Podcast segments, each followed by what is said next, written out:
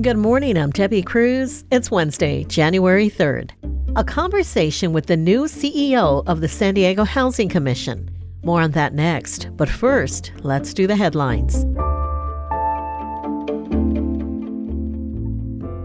CBP is reopening the PedWest border crossing at the San Ysidro port of entry tomorrow morning. The northbound operations will be open every day from 6 a.m. to 2 p.m., and the southbound facility will also be open daily, but from 3 in the afternoon to 11 at night. CBP temporarily closed the crossing last month because of an influx of migrant crossings. There's a lot going on with the weather today. To start, it's going to be raining, and there's a chance of thunderstorms. There's another high surf advisory starting this afternoon in the county's coastal areas. The National Weather Service says waves can reach up to 10 feet, causing dangerous swimming and surfing conditions and potential beach erosion. The advisory will be in effect until 10 tomorrow night. But that's not the only advisory in effect. There's a wind advisory in the mountains and deserts starting at 10 this morning. Gusts could reach up to 55 miles per hour. That advisory will be in effect until 4 a.m. tomorrow. The rain is expected to clear up by tomorrow. If you're a nonpartisan registered voter and want to vote for president in the primary election in March, you have a deadline coming up this week. You have until Friday to let the registrar's office know which crossover party ballot you want. You should have received a prepaid return postcard requesting the information. If you don't update this info, you get a nonpartisan ballot in the mail and it will not show the presidential primary contest or candidates. For more information, head to sdvote.com. From KPBS, you're listening to San Diego News Now. Stay with me for more of the local news you need. Hi, I'm Bill Hoehn. And I'm Ted Hoehn. Over the past 50 years, our family has brought many world class dealerships to Carlsbad, including Mercedes Benz, Porsche, Audi, Honda, Acura, Jaguar, and Land Rover. That's right. This year we're celebrating 50 years in Carlsbad. So, on behalf of the entire Hoehn family, we want to thank San Diego. Throughout the years, we've taken tremendous pride in meeting and even exceeding our customers' automotive needs. We value the relationships with our clients and look forward to serving you for years to come we invite you to visit one of the Hoehn Carlsbad dealerships or hoehnmotors.com.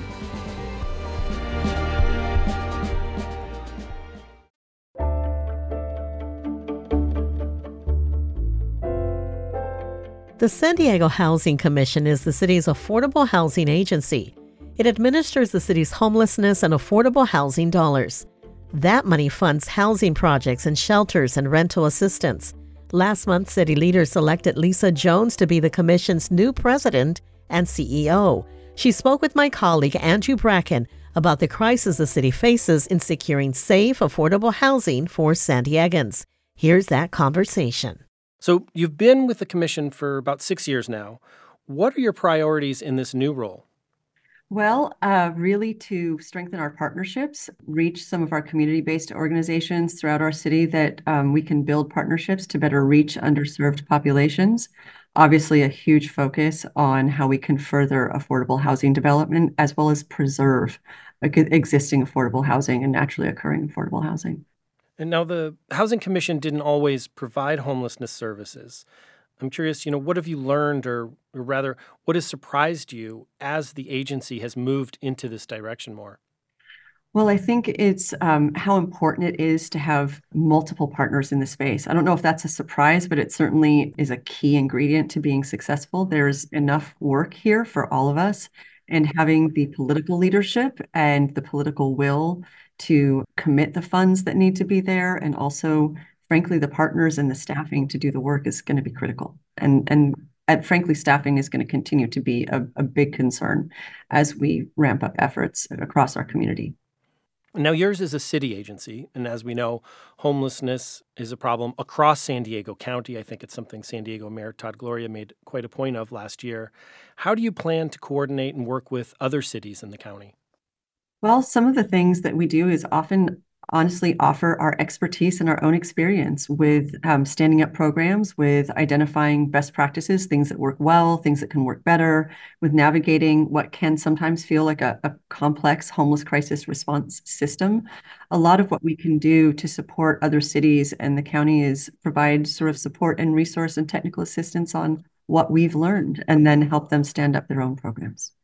And would you say your focus more now is on building more shelters or building more affordable housing? So um, we know the mayor's administration is very focused on shelter, and we certainly support those efforts because crisis response is what we need right now with so many people um, experiencing homelessness on the streets.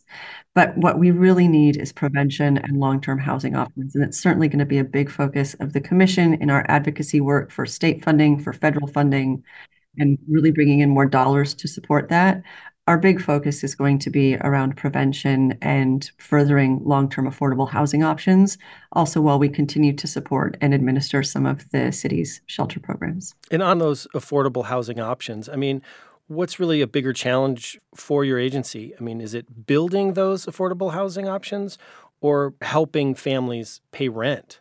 So helping families pay rent can go a long way, particularly from a prevention aspect. Um, it's less expensive and it's less traumatic for the family. But you know, our RHNA numbers make it very clear as a city and as a county that we need more housing production. So housing production, looking at densification of our own existing um, housing properties and communities that we already have is really something that's on our minds. How can we create more housing on existing sites?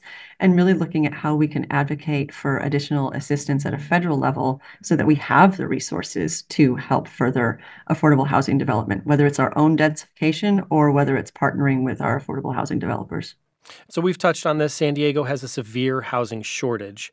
It's fallen far behind its production goals.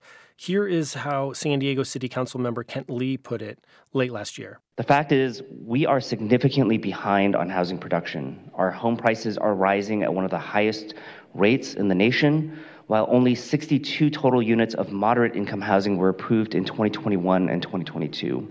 We are even further behind on developing very low income housing, where 645 units have been permitted, just 1.5% of the 27,000 plus units required to meet state guidelines by 2029. At this rate, the city's annual production will have to more than triple to more than 16,000 units per year and stay that high for six years, a pace that the city hasn't achieved in any recent memory. So there's a lot there. Where do you start in this new role? I mean, this sounds like a big hole to fill here it's a sobering those are sobering statistics right? And i think i talked a little bit about this when i spoke to city council is um, we have some hard work ahead. And to a large degree as a state as a city we're seeing it federally. We're heading into some times of, of more restricted funding. In order to further affordable housing we need those tax credit resources. We need voucher resources and those are both limited. We're going to have to get really creative on how we continue to produce affordable housing Densification is certainly part of that. Also, more mixed income communities where we're doing affordable workforce and then 80 to 120% AMI is probably one of the things that we're going to have to look at so that we can sort of spread those resources and get those new units online. But frankly, we have some challenges ahead. And, um, you know, a lot of the work around streamlining zoning processes and planning processes, that alone isn't going to solve that. We also need more tax credit resources. And, and frankly, we need more voucher funding. And finally, you know, what resources does the Housing Commission offer that you'd like to share with our audience? What should they be aware of that um, the Housing Commission does here? So I think um, things that often get missed are prevention programs. There's a lot of opportunity to stabilize people in housing before they end up experiencing that homelessness crisis. We have a Housing First San Diego hotline, and we also have uh, 211 San Diego. If you call 211 San Diego and say that you're in a housing crisis and are about to lose your housing in the city of San Diego, they can connect you to our Housing First San Diego hotline and our prevention programs. I think it's critically important that people are aware that the best resource is to keep people in their housing when they can and and stabilize them. So that resource going through 211 or going through our website and accessing our Housing First San Diego email address are great ways to try to stabilize folks. I will also say that many of the folks experiencing homelessness have children, are seniors. They are your neighbors. They're potentially your children, your brother, your mother, your parents anybody can experience a housing crisis. And, you know, we really need to continue to address this considerable issue with compassion, understanding. That was President and CEO of the San Diego Housing Commission, Lisa Jones, speaking with KPBS Midday Edition producer Andrew Bracken. In efforts to help San Diegans financially, the new year has brought a new minimum wage for employees in the city of San Diego and across the county. Reporter Jacob Aere says there's a larger raise for fast food workers on the horizon. As of January 1st, the hourly minimum wage rose to $16.85 in the city of San Diego and to $16 in the rest of San Diego County and California. It's a modest raise compared to last year's, but on April 1st, a far more impactful wage hike will take place, boosting the hourly pay of California's fast food workers to $20 an hour.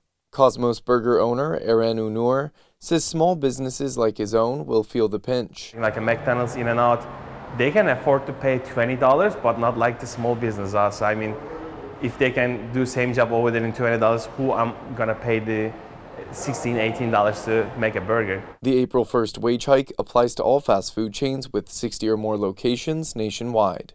Jacob Aere, KPBS News. Coming up, the San Diego Zoo Wildlife Alliance shined at the Rose Parade. We'll have that story and more just after the break.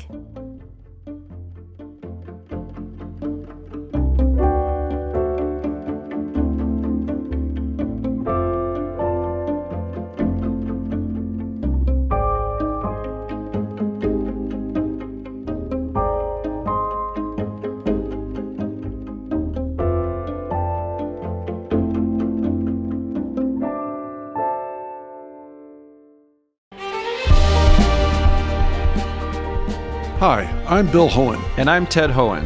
Over the past 50 years, our family has brought many world class dealerships to Carlsbad, including Mercedes Benz, Porsche, Audi, Honda, Acura, Jaguar, and Land Rover. That's right. This year we're celebrating 50 years in Carlsbad. So, on behalf of the entire Hoehn family, we want to thank San Diego. Throughout the years, We've taken tremendous pride in meeting and even exceeding our customers' automotive needs. We value the relationships with our clients and look forward to serving you for years to come. We invite you to visit one of the Hoehn Carlsbad dealerships or Hoehnmotors.com.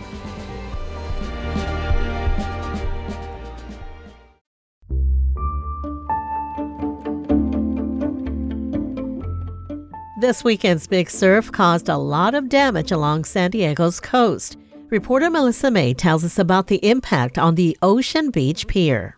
The Ocean Beach Pier has been closed since October due to public safety concerns. Then this weekend's waves knocked off railings and one of the pier's structural pilings. The city has already been working to come up with solutions to potentially replace the pier and is engaging the public in the process. City of San Diego spokesperson Jose Ysea says the next meeting will be in April. Right now, we're waiting for consultants to come back in a few months with the results from those uh, meetings and with that input on what the community recommends and what the consultants think we can do to, to replace it and, and keep everybody happy. The city says the pier will be closed through the rest of the storm season, and the earliest it could be open is late February. For more information about the proposed renewal, go to www.obpierrenewal.com. Melissa Mae, KPBS News. California's first snowpack measurement of 2024 finds levels that are well below normal for this time of year. Environment reporter Eric Anderson says it's quite a difference from a year ago. California Snow Survey team took measurements of a fairly meager snowpack at Phillips Station near Lake Tahoe. State snow watcher Sean de Guzman says the station is one of several locations where officials measure snow to estimate how much water is stored there. The survey today recorded a snow depth of seven and a half inches and a snow water content of three inches. That results in 30% of average to date. A year ago, this location was under four and a half feet of snow after strong December storms. California snowpack began the last calendar year 162% above average. It climbed to 232% above average just two weeks later. Two cold storms expected this week could boost this year's snowpack significantly.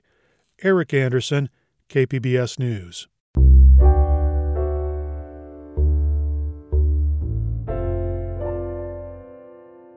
The San Diego Wildlife Alliance won the Most Beautiful Float Trophy in the Rose Parade earlier this week. Education reporter MG Perez tells us about the float. It began with a roar 107 years ago when the San Diego Zoo first started protecting and preserving wild animals. Now, a billion people a year benefit from in person visits to the zoo and safari park and online programs that are shared to 150 countries around the world.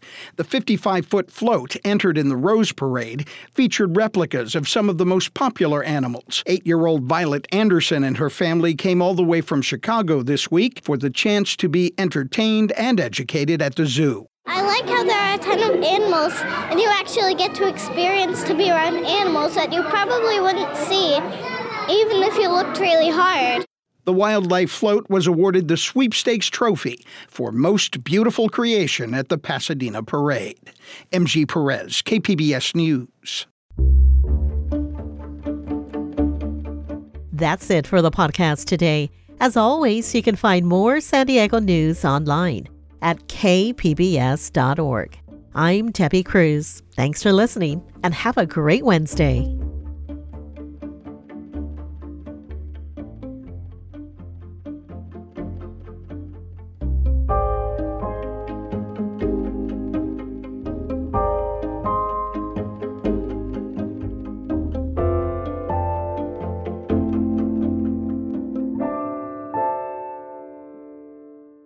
KPBS On Demand is supported by the Museum of Contemporary Art San Diego, offering visitors to the La Jolla campus special exhibitions, collection galleries, coastal vistas, seaside dining, and more. MCASD.org.